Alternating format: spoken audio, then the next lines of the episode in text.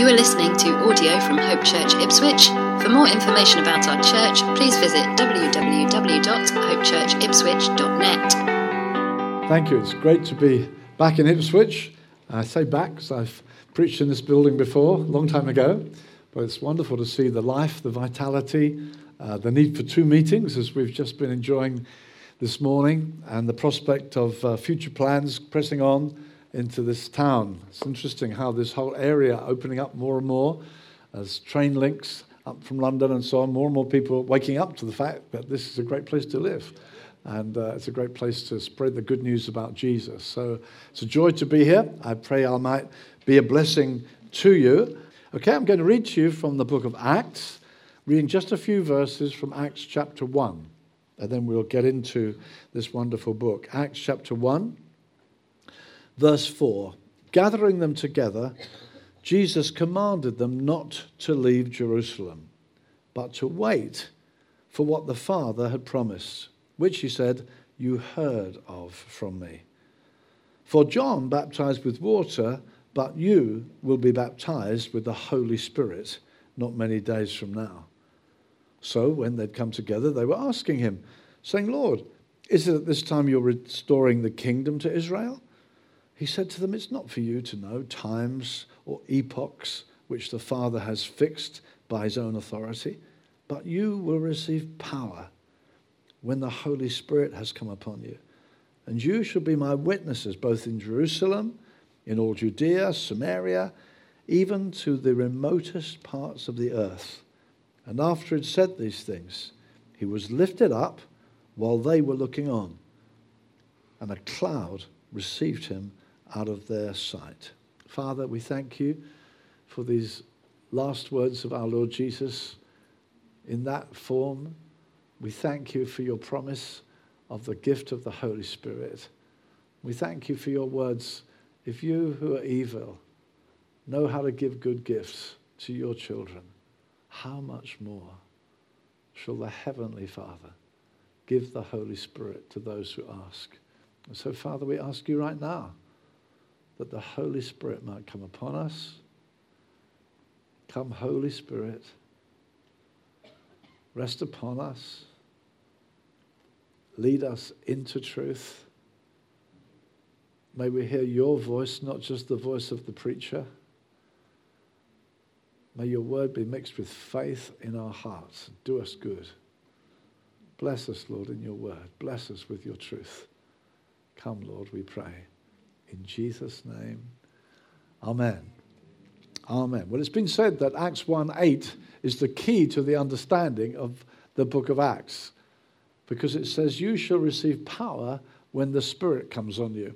And it's quite a dilemma to think how was it that these guys who mixed with Jesus and spent their lives with him for these three years and were so obviously uh, hopeless, uh, fearful, uh, confused, uh, right up to the end? Uh, where Simon Peter, for instance, said, I'm not with him. And says they all ran away.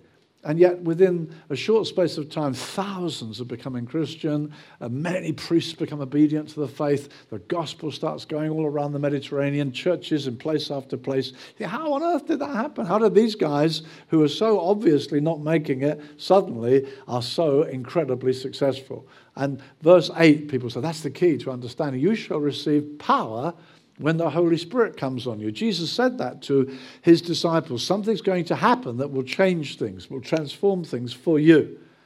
Now, of course, these are men of Jewish background, so they knew their Bibles. And so the concept of the Spirit coming upon people would not have been uh, an unusual thing. They knew their uh, Old Testament history, we would call it. They knew about Gideon, for instance, who was a famous warrior, a judge and yet, when we first meet him, he's a scared rabbit, really. He's hiding in a cave. Uh, he's not a significant man. And, and God comes to him, and it says he's clothed with the Holy Spirit and is transformed from being scared and hidden away to leading an army of only 300 people against tens of thousands with great success. A phenomenal warrior. Why? Well, the Spirit came upon him, transformed him we find that when Samuel came to David, David's just a shepherd boy and, and, and he's selected by God. He's one not even invited to the party, he's the one looking after a few sheep. And Samuel sees him and pours oil on his head. And it says the Spirit came upon David. He becomes a phenomenal warrior. Takes out Goliath, becomes king. He's invincible in battle. This is a phenomenal guy. He's the anointed of the Lord. You know these stories. We know how when Moses uh, finished his ministry, his time at the end, he's concluding his ministry, God spoke to him and said, Lay hands on Joshua. The spirit that's on Moses is going to come on Joshua so he can continue that ministry. He lays hands on Joshua so that he is empowered. We find actually also interestingly for us in the New Testament, there came a time in Moses' life where he's saying, Lord, this is hard work, leading, leading two million people through this desert. Uh, and God says to him, Look, choose out some 70 men, leaders of the tribes. I'll take something of the spirit that's on you, Moses, and put it on the 70. And that happens. He gathers the 70, and the spirit that's on Moses comes on the 70 and says, they all start prophesying. There's this impartation of power on these guys. They start taking responsibility empowered by God. So we see the spirit coming on people.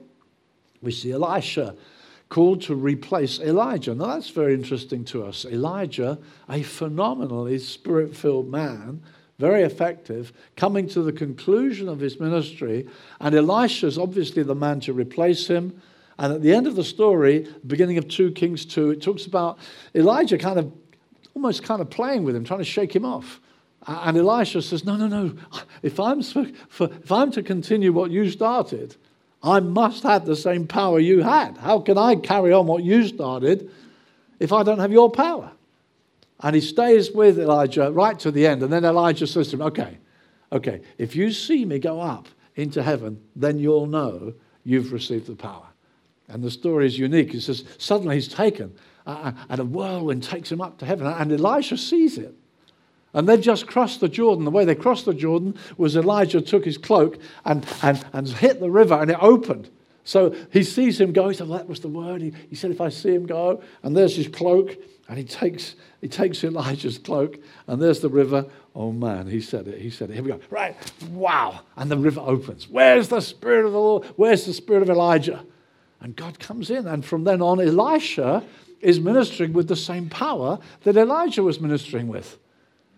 When Jesus began his ministry, it says he was being baptized, the Spirit came upon him without measure. He's flooded with the Spirit. Now, these guys have got to carry on what Jesus started. How can they do it without the same power that's on Jesus? Jesus said, The Spirit of the Lord is upon me, He's anointed me.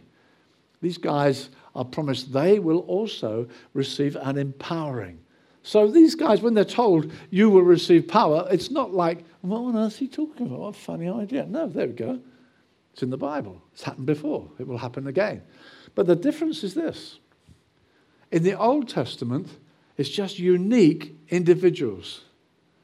The judges, they are men of the Spirit. Women, they're people who get filled with the Spirit. That's what marks them out.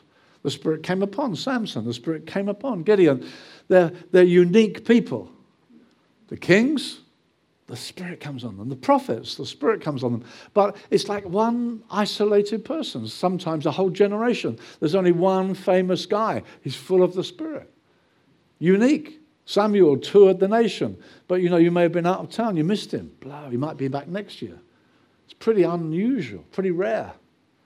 But so Isaiah, in his wonderful book, says there's going to come a day, and he uses this phrase, when the Spirit is poured out from on high. It's all heading up to this messianic age, this age that's coming. And then Joel says, Look, in the last days, God says, I'll pour my spirit on all flesh. Your sons, your daughters will prophesy.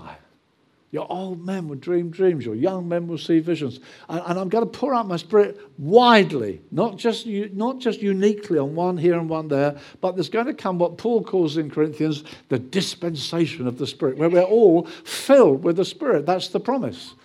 That's what it's all heading up to. The Old Testament, just in miniature, heading up for the day when the God moves in such power that all the nations will be affected. And this is where this is going to happen this breakout of Holy Spirit activity. Now, it's interesting, when Jesus came on the scene, John the Baptist came before him, and John the Baptist is the kind of herald Jesus is coming. There's one coming after me, he said. And he introduced him in two different ways. He said this He is the Lamb of God who takes away the sin of the world. You'll find it at the beginning of every one of the four Gospels. It's included in every Gospel. The Lamb of God, He's going to take away the sin of the world. And then also in every one of them, it says this I baptize you with water, I plunge you into water. But there's one coming after me. He will plunge you into the Holy Spirit. He will baptize you in the Holy Spirit. I'm making the way, I'm getting the thing ready, but He's coming. He will do that. that so that age of the Spirit is coming. He's the one who will flood you with the Spirit. So it's interesting that when Jesus began, He didn't say a great deal about the Holy Spirit. You read the Gospels, say a great deal until towards the end. So at the end of John's gospel, for instance, in chapter 14, 15, 16, he's got his guys in the upper room and he talks mostly about the Holy Spirit. The Spirit's going to come. The Spirit's going to come. Because he had to be the Lamb of God first. He had to hang and suffer and die and fulfill all of that prophecy about taking away our guilt, our shame. Then he can flood us with the Spirit. So he's the Lamb of God and he's the one who fills with the Holy Spirit. So here we are. We've arrived at this moment in history. He's standing, talking to these guys, and he says, Now don't start until you receive power. Wait till power comes upon you. Now, for me as a young Christian, I'm reading things like this, and I, I began to think, is that something for me? Can I receive power? I'm a Christian. Is there something more that I can know? what does that mean to me? I, I want to know what's this Bible saying. And I, and I could see, for instance, Simon Peter and these others that they are very weak. Simon Peter denies that he knows Jesus. And yet, after Pentecost, he's incredibly transformed. This Jesus whom you crucified, he says, God's raised him up and we're witnesses. You think, what happened to him? He's amazingly transformed. He's been following Jesus, but now he's powerful. I thought, can that happen to me? Can that happen to me? And I began to read books, and I thought, well, see, some books said, no, you've got it. If you're a Christian, essentially, you've got it. That's the deal. You have what there is to have, and uh, you can grow gradually, but essentially, you're there.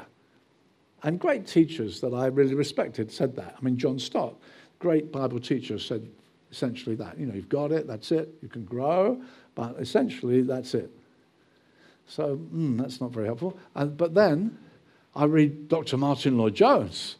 He says, no, no, no, seek God for the power. Go after God for the power. And he talks about not only in the Bible, but in his books, he talks about illustration down through history of people got filled with the Spirit and God begins to do something amazing. You think, oh, wow. But for me, I thought, oh, gosh, if those two great heroes of mine disagree, I mean, what chances for me working it out? There's no hope I'll be able to work it out. And so I kind of, I was thirsty, longing, wanting to know, can I be changed from someone who's so ineffective to becoming more effective? But I kind of gave it up. I thought, oh, come on, I can't work this out. And then one, one Sunday, I was, I, was, I was brought to a crisis. And uh, I, I, I, I, was born again, kind of almost into backsliding from the day one, um, or at least day two, sort of thing. Um, I, my parents were not believers. We never had a Bible in our home. Uh, my sister led me to Christ. She'd gone to London. Billy Graham came to London. She came home a Christian, and I received Christ. I knew I was a Christian. I started going to church, but I was very unchanged, very unchanged. And then I came to a crisis in my life where, as far as I knew how, I just said, Lord, I'm sorry, you are now my king. I want to serve you. But then I began to find I, I didn't have any power. I didn't need power to backslide, but now I need power because I'm trying to live for you. And I haven't got it. And, and uh, I was just beginning to make some progress, and I was leading a little Bible study group. I thought, oh, I don't know, I'm making some progress. And uh, one Sunday, I've been to church in the morning, I'd led the little Bible study group in early afternoon, and then it's time to kill before the evening service. And, I, and I'm walking along the seafront in Brighton, where I live. And as I'm walking along, there's an upper promenade and a lower promenade. And, and I see there's a crowd gathering. I see, I see a crowd, what's going on? And I, as the closer I get, and I, I see what's happening is some elderly ladies, very elderly ladies. And they're on the lower promenade, and they've got banners, you know, repent and stuff. And they're kind of singing and trying to preach. And the crowd's laughing at them and throwing, you know, apple cores and uh, cigarette packets. And it's like, gosh, this is terrible. I thought, this is terrible. Why is it like this? It's terrible. And I felt God said to me, I sent young men out. What about you? I said, forget it. Um, and uh, uh, and I, these kind of frail voices, and I thought, these were a band of young men. And I thought, oh, God. And then there's two people standing in front of me, uh, you know, looking over this. And I hear one say to the other, look at those old fools. Why don't they keep their, ch- their religion in church? And I felt, well, if I at least say to them, I'm a Christian as well. But I, again, I couldn't, once again. Once again, I was hopeless. And I went home and I got on my face. I said, Lord, please, there's got to be more. Please, I've got to see some breakthrough. And I phoned a friend, uh, went to work the next day. I used to work in London. And uh, I called a guy who was so different to me. And uh, when we used to lunch together sometimes, I'd find when I get lunch with him, if I turned up a bit late, uh, he'd always be talking to somebody about Jesus, giving them tracts and stuff. And because you go to these crowded cafes and you're sharing tables and things in heart of London. And, and, and I go and I think, gosh, I wish he wouldn't do that. I felt so embarrassed. But I thought, oh, I wish I was so free. And this, this day, after this had happened, I, I phoned him in the morning. Can I lunch with you? Yeah, yeah, sure. Tell me, what is it with you? Oh, I've been filled with the Holy Spirit. I must have this. And I, and we, I met him. And he said, well, come to my church next Sunday. We pray for you. And so I began to move from, is there a possibility, to saying, hey, something could happen. So there are, there's various different ways of seeing it. Can something happen or not? So I said, some people say, well, you've got it. Some people say, actually, you can receive power. Some would say things like this no, no, then later there comes a kind of release you get, you, you get saved. Sometimes the old Keswick Convention used to say it's when you surrender. Big, big word in Keswick, the old convention. Surrender. I surrender. You'll find lots of old Keswick hymns about surrendering. And, and it's like when you empty the glass, he'll fill it. You'll find that illustration in those old Keswick sermons. It's like if you empty it, he'll fill it. It's kind of automatic. It's just a new surrender. That's it. That, now, I don't despise that, but I'm not sure that's what the Bible talks about, and we'll look at in a minute. And then there was a fourth position that said, Day of Pentecost, they waited until they spoke with tongues, then they're filled, and that's what you do. You go and have a tar- go to a tarrying meeting, as it used to be called. You go and wait. So I thought, well, which is, which is the way? I don't know which is the way. Well, let me just look at the Bible with you. Now, I, we all know about the day of Pentecost. It's the famous day. The Spirit fell upon these waiting guys. But to be honest, it's not easy to line up with them because, well, they believed and followed Jesus before the cross, before the resurrection, before the day of Pentecost. We can't so much line up with them because, well, we stumbled on the whole thing when it had all happened. They're following Jesus all through it. So it's not so easy to line up with them. So, what happened to people afterwards? What happened when they began to preach and go? Well, you can read about it. And it's interesting that Dr. Martyn Lloyd Jones said this The Gospels are all pointing forward. Jesus said, This will come. This is going to happen. So the Gospels are pointing forward. They finish on that note. It's all going to happen. It's going to happen. The epistles are all written in this note. It has happened. They're looking backwards. So, for instance, you'll never read in any of the epistles, like Peter or James or Paul, you'll never read in the epistles, you need to get baptized in water. It's never. Why? Well, they're already baptized, of course. They're Christians. They're, it's like it's happened. So the epistles are looking back, the gospels are looking forward, and Lloyd Jones says you have to look at Acts to see what happened. It's in the book of Acts you see what happened. That's where we discover what actually took place. So if you look at Acts, you see this. It says in Acts 8, for instance, I'm just going to touch down on three places to see a pattern which I hope you'll find helpful. Acts chapter 8, it says this Philip went down to Samaria, verse 12. When they believed Philip, the evangelist, preaching the good news about the kingdom of God and the name of Jesus Christ, they were being baptized, men and women alike. Then, verse 14 When the apostles in Jerusalem heard that Samaria had received the word of God, they sent them Peter and John, who came down and prayed for them that they might receive the Holy Spirit, for he had not yet fallen upon any of them. They'd simply been baptized in the name of the Lord Jesus. Then they began laying their hands on them and they were receiving the Holy Spirit. So, what's their experience? Philip preaches the gospel. They believe it. They, they, they, he's preaching about Christ, the kingdom of God. They receive the word. These are all phrases used. They receive the word. They are Christian. They are now baptized. Word gets back to Jerusalem. Hey, there's a whole load of people being saved in Samaria. Peter and John come down and they discover the Spirit has not yet fallen upon any of them. They're Christians, but the Spirit hasn't fallen on them. And so they lay hands on them, whammo, the Spirit comes upon them. There's no reference to speaking in tongues or prophesying, but the Spirit fell upon them. There's a magician there saying, Hey, I want the power to do that. So there's something they can see, but we're not told what. All we know is the Spirit fell on them. But their experience was I was saved one day. Then a few days later, however long it took the news to get to Jerusalem, and then these guys to have a chat and send Peter and John down, maybe a week, maybe a few days. And then they subsequently were empowered when hands were laid upon them. That's what we read in Samaria. Acts chapter 9. Acts chapter 9, the most famous conversion in the Bible. Paul, Saul of Tarsus, on the journey to Damascus, he suddenly sees a light from heaven and, and God comes to him. It's his conversion. He, he gives his testimony twice more in the book of Acts. This is it Damascus Road. He meets with God. And later he'll say this the God who commanded light to shine in the darkness shone into our hearts, giving us the light of the knowledge of God in the face of Jesus Christ.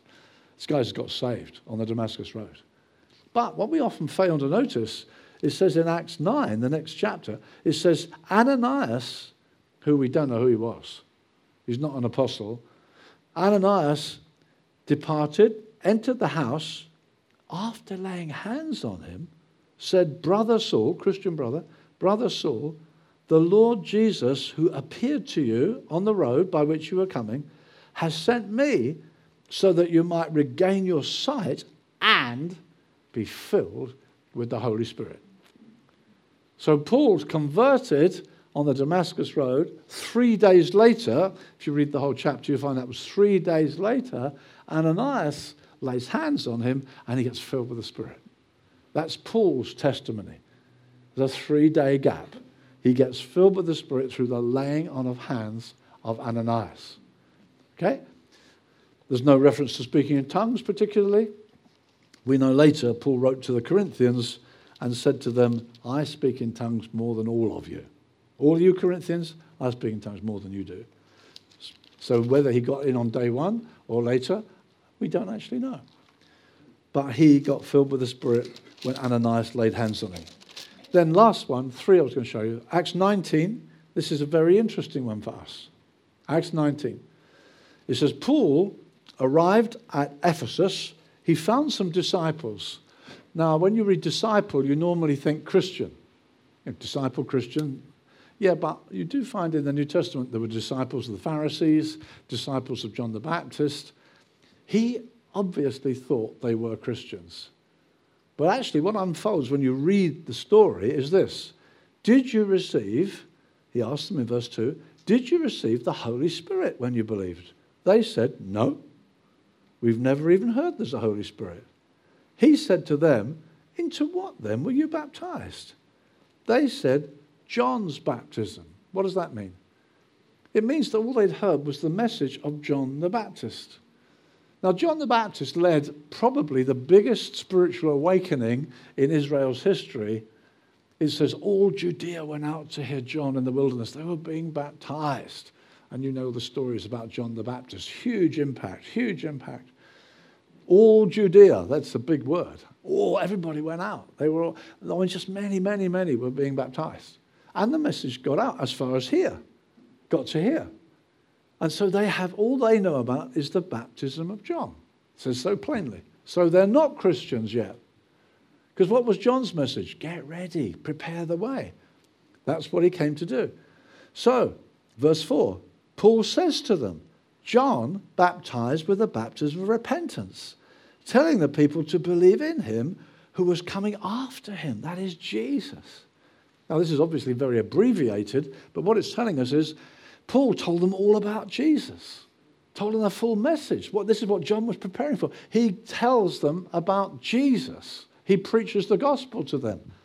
Which they'd not heard before. All they'd heard before was John's baptism. Get ready, get ready, get ready. Now, this is it. Now, Paul says he was about repentance. This is about Jesus. Verse 5 When they heard this, they're baptized in the name of Jesus. In other words, they've now become Christian. He's led them to Christ. They've now heard the gospel. Now they're stepping into the gospel. Then, verse 6, when Paul laid his hands on them, and you get the sense they're kind of dripping with baptismal water, saved, baptized, now he lays hands on them, and the Spirit came upon them. They began speaking in tongues and prophesying. It's almost like the Samaritan story, but squashed into a short period of time. They hear about Jesus, they respond, they're saved, they're baptized, they have hands laid upon them, and the Spirit comes upon them. Now, I said at the beginning that there were different philosophies. Some would say, when you're saved, you've got it. That's it. There's nothing more to say. You have received You've been baptized in the Spirit. That's what they would teach has happened when you're converted. There is no more. You can grow in God, but essentially that's it. That's what they would say. That's what the books say. But you see, beloved, if you met these guys, you met these guys, you see what happens with them. If you, when people say, no, you've received it, I think you, you, say, you say to them, are you saying then that you are full of the Holy Spirit? They would often say, Well, I'm not saying that. Uh, you know, we'll grow into that gradually. That's what you often hear. You don't hear say, Yeah, I am full of that. Yeah, I've been filled, but they're not saying that. It's what Martyn Lloyd-Jones said. If you've got it, where is it? I mean, he thundered that out. But so very, they won't often say, No, I've got it. They'll say, Well, I'm gradually, you know, I have received, but I'll grow into that. Now, if you ask these guys, Paul did ask them, Have you received the Spirit? They said, No. Then he laid hands on them. They're speaking in tongues and prophesying. If he then said to them, Have you received the Spirit now? I think they'd say, Yes. Wouldn't they? That was when we're moving into that. They say, Wow. It's a gift of God. It's not my discipline and marks for service. It's not my maturity. God came on Gideon. He was a waste of time. The Spirit came upon him. The Spirit came upon Simon Peter. He's useless. Transformed him. It's not that. Obviously, we grow in grace. Obviously, we do. But we don't grow in grace so as to earn something more from God when you're a big boy. The Spirit is for failures to change us. And these guys, yeah. So that teaching that said, no, no, no, no, you have automatically received. I'm afraid there are a few people in the book of Acts who put their hand up and say, I didn't. I didn't. The Apostle Paul would say, I didn't. Happened to me later. That's what the Apostle Paul would say. It's my testimony. Ananias laid hands on me three days later. And so that teaching that says, well, no, it's automatic, it doesn't stand up. It doesn't stand up. There may be a sovereign work, like in Cornelius' home. The sovereignty, the Spirit fell upon them while they're listening. A sovereign breakthrough. But you'll find that mostly, no, there's, a, there's this other thing that happens, the laying on of hands. You'll find it's referred to in Timothy too the Spirit that's on you through the laying on of hands. So there it is. Secondly, the people who say, well, it's kind of for mature people when you kind of surrender. You make Jesus Savior, and then later you make Jesus Lord. And you give yourself over to God, and He automatically, you know, at that moment, you are effectively filled. Now, it doesn't say that in the Bible. It really doesn't. It doesn't say, you know, get saved, and then, you know, maybe years later, you get filled with the Spirit. It doesn't say that. It's, it'd be like a soldier saying to his army, you know, some general saying to all the soldiers, right, man, go and fight. And if you do really well, next time you go, you can all have guns. You know, it's kind of crazy. Jesus said, don't even think of starting. Wait, wait. Wait till you get the guns. Wait till you receive power. Wait till you receive it. So the whole teaching, and some would say this, and it's quite popular around, oh, you get the Spirit, but it's later you get, you get the release of the Spirit. That's quite a, a popular phrase, not a Bible one, not in the Bible. Not in the Bible. It's one that's quite popular. You later get the release of the Spirit. You won't find that in the Bible. It doesn't say that Philip led them to Christ. The apostles came down and said, Oh, I see, not really very filled. Well, that'll, you know, that'll, that release will come later. They don't say that. The Bible says they laid hands on them and the Spirit fell upon them, for he had not yet fallen upon them. Lloyd Jones look at the prepositions. He said, Look at the prepositions. The Spirit had not yet fallen upon them. So the teaching that, of the later release of the Spirit, nice idea, not in the Bible. Not in the Bible. So that teaching doesn't stand up. The third teaching, whatever number I said, the Pentecostal one, when I'm looking, it looks like some are saying, and this is the way I heard it, dear friends. I'm back, I'm talking about the 60s, okay? I'm ancient, back in the 60s. And that there was no charismatic movement. There wasn't one. When I got filled with the Spirit, there wasn't a charismatic movement, it didn't exist.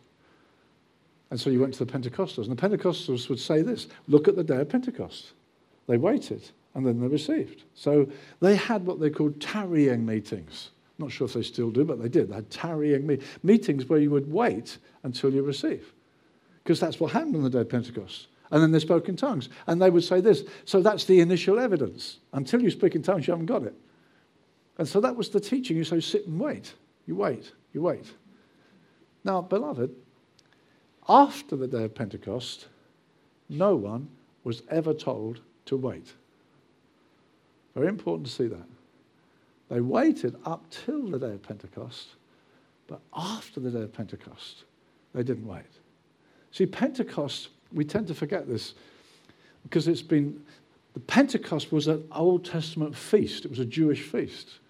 It was so wonderfully fulfilled in the New Testament that you almost forget its background. It's rather like Jesus was crucified at Passover weekend. I mean, he fulfilled Passover. He's the Lamb of God that was slain. He fulfills it. They killed their lambs. Jesus is our Lamb. He brought an exodus. He frees us. He gets us out. Hallelujah. He's our great Lamb. Happened on, the, on Passover time. He's the Passover. Now, Pentecost was their Jewish feast, and all Jerusalem used to come up for these big, all Judea, scattered Israelites all over the world. Jewish people scattered, the diaspora, they would pour into Jerusalem for these big feast days in thousands. And so on Passover, there are thousands of them there. On the day of Pentecost, they've gathered in from all these nations, all speaking these different languages, but they're Jews and devout men. They're people from, they're all, what, what was it they were celebrating? What was the feast? Well, Pentecost, if you look it all up, was kind of harvest festival. Thank you for the harvest. Secondly, it was commemorating the giving of the law. You look, you look it up. That's what it says quite plainly. And so, hey, this day is going to fulfill it. Talk about harvest, 3,000 saved. Giving of the law, new covenant, I'll write my law in your heart.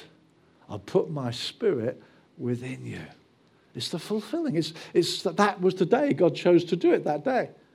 So on that day, the promise of the outpouring of God takes place, day of Pentecost. After that day, no one's told to wait. No one's told to wait. You don't find that when Peter and John come down to Samaria, they say, Oh, you haven't received the Spirit. You'd better go and wait somewhere. They don't say that. You'd better go and tarry. They just lay hands on them. Pew, Spirit poured out. Ananias comes to Paul. He doesn't say, Paul, ah, you're going to be an apostle even. You better find an upper room somewhere. Ananias, who's a nobody, he lays hands on him.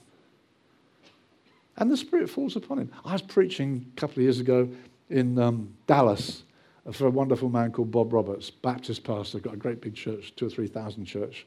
Wonderful man. He said, I want you to get my people filled with the Spirit. So he gave me two chances to speak. I spoke to a leaders' conference midweek, and a lot of people got filled with the Spirit. So he was pretty happy. He said, Hey, this is wonderful. And then he said the next day, he said, I don't know if I agree your theology. So I said, Fine. I said, Bob, that's fine. I said, So you don't want me to speak on the Sunday then about it? Oh, no. He said, Do it. I said, You sure? I said, He said, Oh, people, I don't understand that. You do it. So I did it on the Sunday. I mean, loads of people got, I mean, all over the place, people got filled with the Spirit. And he came up to me afterwards because when people came to pray for people, he's the pastor. I mean, he's six foot two and he stands out a bit. So he's at the front. And he said, he came to me, he said, I don't understand it, he said. He said, I laid hands on two people. He said, they both started speaking in tongues. I'm not sure if I even believe in it. He said, Wonderful, eh? Wonderful. God, the Spirit's available. And Bob doesn't know if he believes it even. It doesn't have to be Peter and John. The Spirit's available. You don't have to wait. I went to a, meet a couple in our church. They said, Can you come and tell us about the Holy Spirit? I went to their home. Halfway through the evening, the guy says to his wife, Would you get me some coffee, dear? Get us some coffee. She said, Of course. She went out to the kitchen. I'm halfway through my explanation. I haven't had opportunity, I haven't finished yet. She went to get the coffee. She comes running back in the room and said, It's wonderful, it's wonderful. And she's not talking about the coffee. She got filled with the Holy Spirit because she'd heard enough. Beloved, you can hear enough. You've heard enough now. You've heard enough now. I've been praying for people for years now. You go down the line, you start praying for people, you hear somebody over here getting filled with the Spirit. You think, oh, I haven't got there yet. The Spirit's available. He's available. He's here. Come and drink. So let's just quickly look at John 7:37. Okay, John 7:37. I want to finish by looking at this quite closely. It says in John 7:37, if anyone is thirsty, Jesus stood up on a great feast day. Because you say, well, why, they, why did some people wait and nobody else waited? Why? Well, John 7:37 makes it clear. Jesus cried out one feast day, if anyone's thirsty, come to me and drink. This he spoke of the Spirit, who those who believed in him were to receive. But the Spirit was not yet given because Jesus was not yet glorified. Okay, so if you come through the crowd, if anyone's thirsty, you can push through, push through. Yes, Lord Jesus, I'm thirsty. What would he say? Oh, not yet. Not yet. Am I good enough? Nothing to do with you. I have not yet been glorified. The Spirit is not yet given because he is not yet glorified. On the day of Pentecost, Peter preached, This Jesus, whom you crucified, God has raised up, of which we're witnesses. He now, exalted at the right hand of the Father, glorified, he is now glorified, has poured out this day of Pentecost, fulfilling. That's what it's about. You have to, if you come through the crowd, then yes, please, not yet. After this day, no one's told not yet. No one, no one, no one is told, not yet. And I've prayed for enough people to know sometimes people come forward and say, Oh, I don't know if I'm worthy. You're not. I mean, in a word, you're not. But am I ready? No, you're not. It's free. You will never. How long are you going to. People say, perhaps I've got to wait till I'm worthy. How long are you going to wait? You'll only get worse. it's a gift. It's a gift for people like Simon Peter who curse and swear and say, I am not a follower of Jesus. Talk about worthy. Worthy? I don't know him, blankety blank. How worthy? I'm not worthy. People say, I don't think I'm worthy. You're not. Nor was I. It's because I was such a failure. I wanted him. I wasn't worthy. Nothing to do with it. I was thirsty. I was thirsty. And that's what it says. If anybody's thirsty, in fact, I was desperate. If anyone's thirsty, that's all. If anyone's thirsty, come to me and drink. Come and take. Come and receive. It's free. That's what it says. It's now, we're there. We're there. You can come and take it. Come and receive it. I, I, I, I was prayed for and received. I, said about this Sunday on the, uh, uh, in, in Brighton when I was so devastated. And I called my friend. He said, Yeah, come to our church on Sunday. So I went up to his church the following Sunday because he was just radically different to me. He was so outgoing. And I went to his church, and the guy came into the room to pray for, I don't know, 15 or so people in a circle. And I thought, oh, here he comes. He laid hands on this one, laid hands on that one. And I thought, wow, he's going to do it for me. Listen, I thought, he's going to do it for me. He's the big guy from America. They had an American speaker. He'll do it for me. And I sat there and he put his hands on my head. He prayed a prayer. Guess what I felt? Hands on my head. That's it. he walks on. I thought, oh, what was that? He's gone out the door. I came to London for this. And my friends were so kind to me. They would say, I was like 21, 22, and they were similar age. They said, Come on, come back to the Bible. Come on and see what Jesus promised. The big man's gone. Come to Jesus. They were so kind, they were so patient. I was so confused. I was the worst person ever prayed for. It's made me sympathetic. And they laid hands on me, said, Come on, let's just come and receive. So I, I just come to receive. And I said, Just take it, just receive. And, I, and it says in Galatians 3 we receive the promise of the Spirit through faith. Come and receive, just come and take, come and drink. So I did.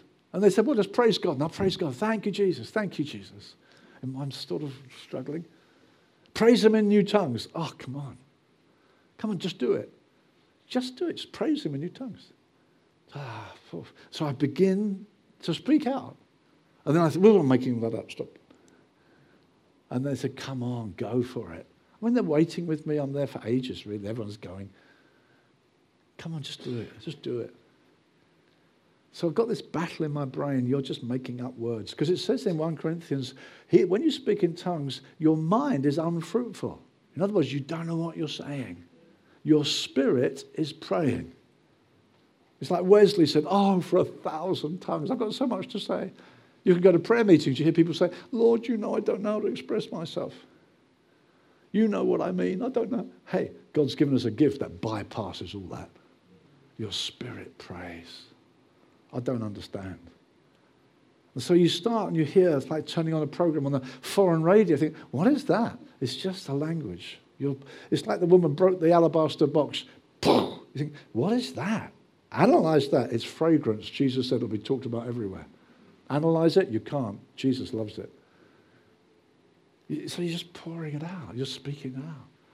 Just do it. Do it.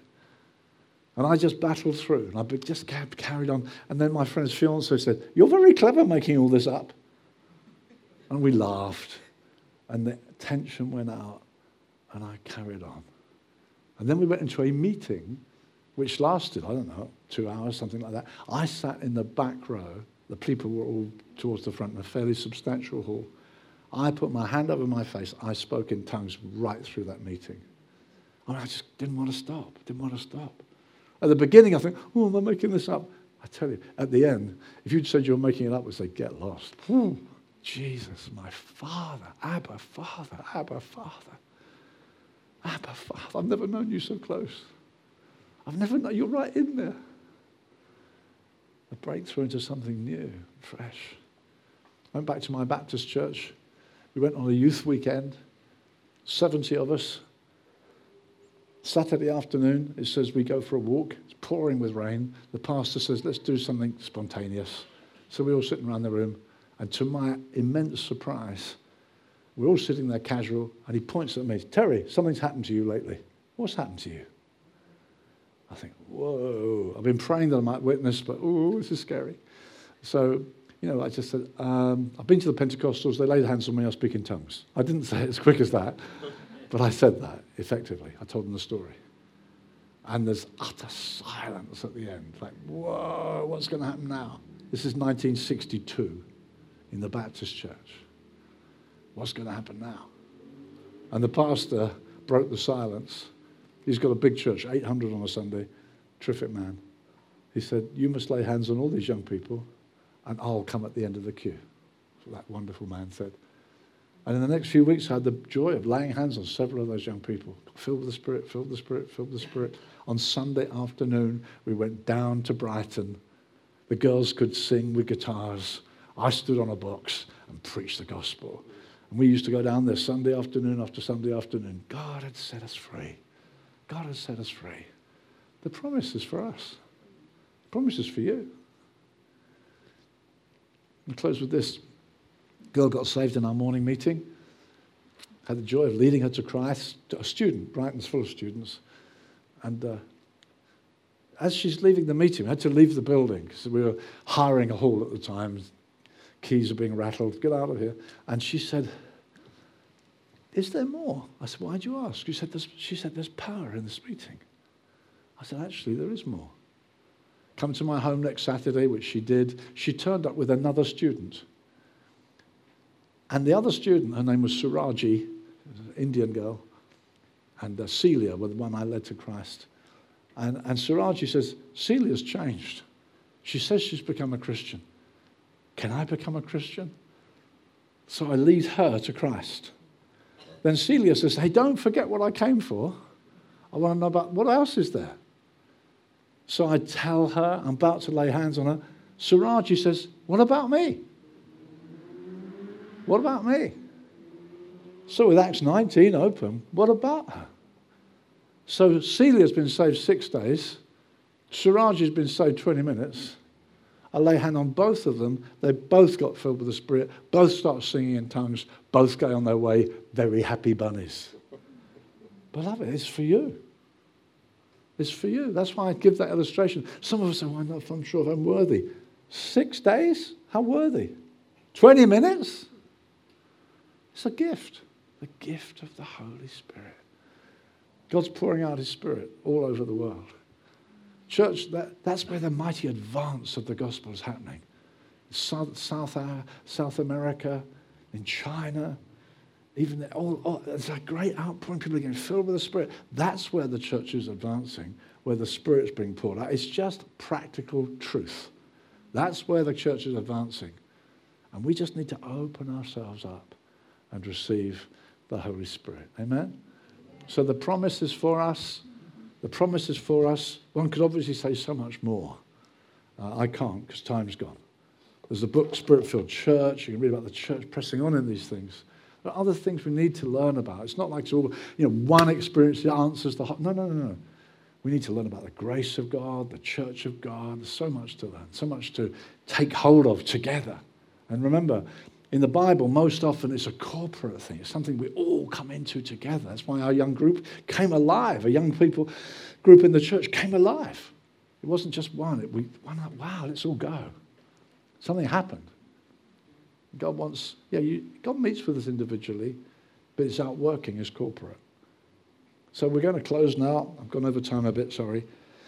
We just invite, if anyone would like to be prayed for, you might like to come forward. And there's some space over here, I think. Over here, there's space for coffee. Over there, amazing books to buy. All right, so whichever way you want to go, we're going to close the meeting. If you'd like to be prayed for, to receive the Spirit along these lines, we'll be delighted to pray for you. I would be delighted to pray for you. There are others here in the church ready who'd like to pray for you. I'll invite my wife to join us there are ones here who'd be happy to pray with you if you'd like to be prayed for to receive the Holy Spirit. Amen? This is especially for people coming to this freshly, right? coming to this freshly, coming to receive, to be initiated into life in the Spirit. Okay? Can we stand to pray, please? Thank you, Jesus. Father, we, we just thank you so much. We, we're amazed, Jesus, that you are our wonderful Lamb that's taken away our guilt. Jesus Christ was publicly placarded before you as crucified. Thank you so much, Lord. That's what Paul says in Galatians 3. And then he says, You receive the Spirit through faith. Before he says that, he says, Jesus Christ was publicly portrayed, placarded, set out as crucified. He took my guilt. He said, If you're thirsty, come and drink. I've taken away everything that disqualifies. Everything that disqualifies. Just come now, come and drink, come and take. It's all free because he's been crucified. He's removed the obstacles to our receiving the gift of God. Some of us get scared. Jesus said these unusual words. He said, If you ask for bread, he won't give you a stone. If you ask for fish, he won't give you a serpent. You think, why does he say that? I think he knew that some of us get scared. What will happen to me? Jesus knows us. He's so kind. But don't fear. Don't fear. If you ask for bread, you'll get bread. You ask for the Spirit, you'll get the Holy Spirit. Father, thank you so much for your faithfulness. We pray, I pray right now, Father, let your word stimulate faith in our hearts. Come and meet with us. Come and flood us with your holy glory. Fill us with your Holy Spirit. Bless us, Lord. Bless this church. Father, I do thank you so much for it. I thank you for its elders, its leaders, its progress. Thank you for the favor of God upon this church. And Father, I ask, continue. Let their hearts be knit together in love. Let faith grow. Let prayer be heard. Lord, come upon this church again and again. Take them forward in your blessing. In Jesus' name. Amen. Thank you for listening to audio from Hope Church Ipswich. Please feel free to make a copy of this content, but please do not edit the content in any way.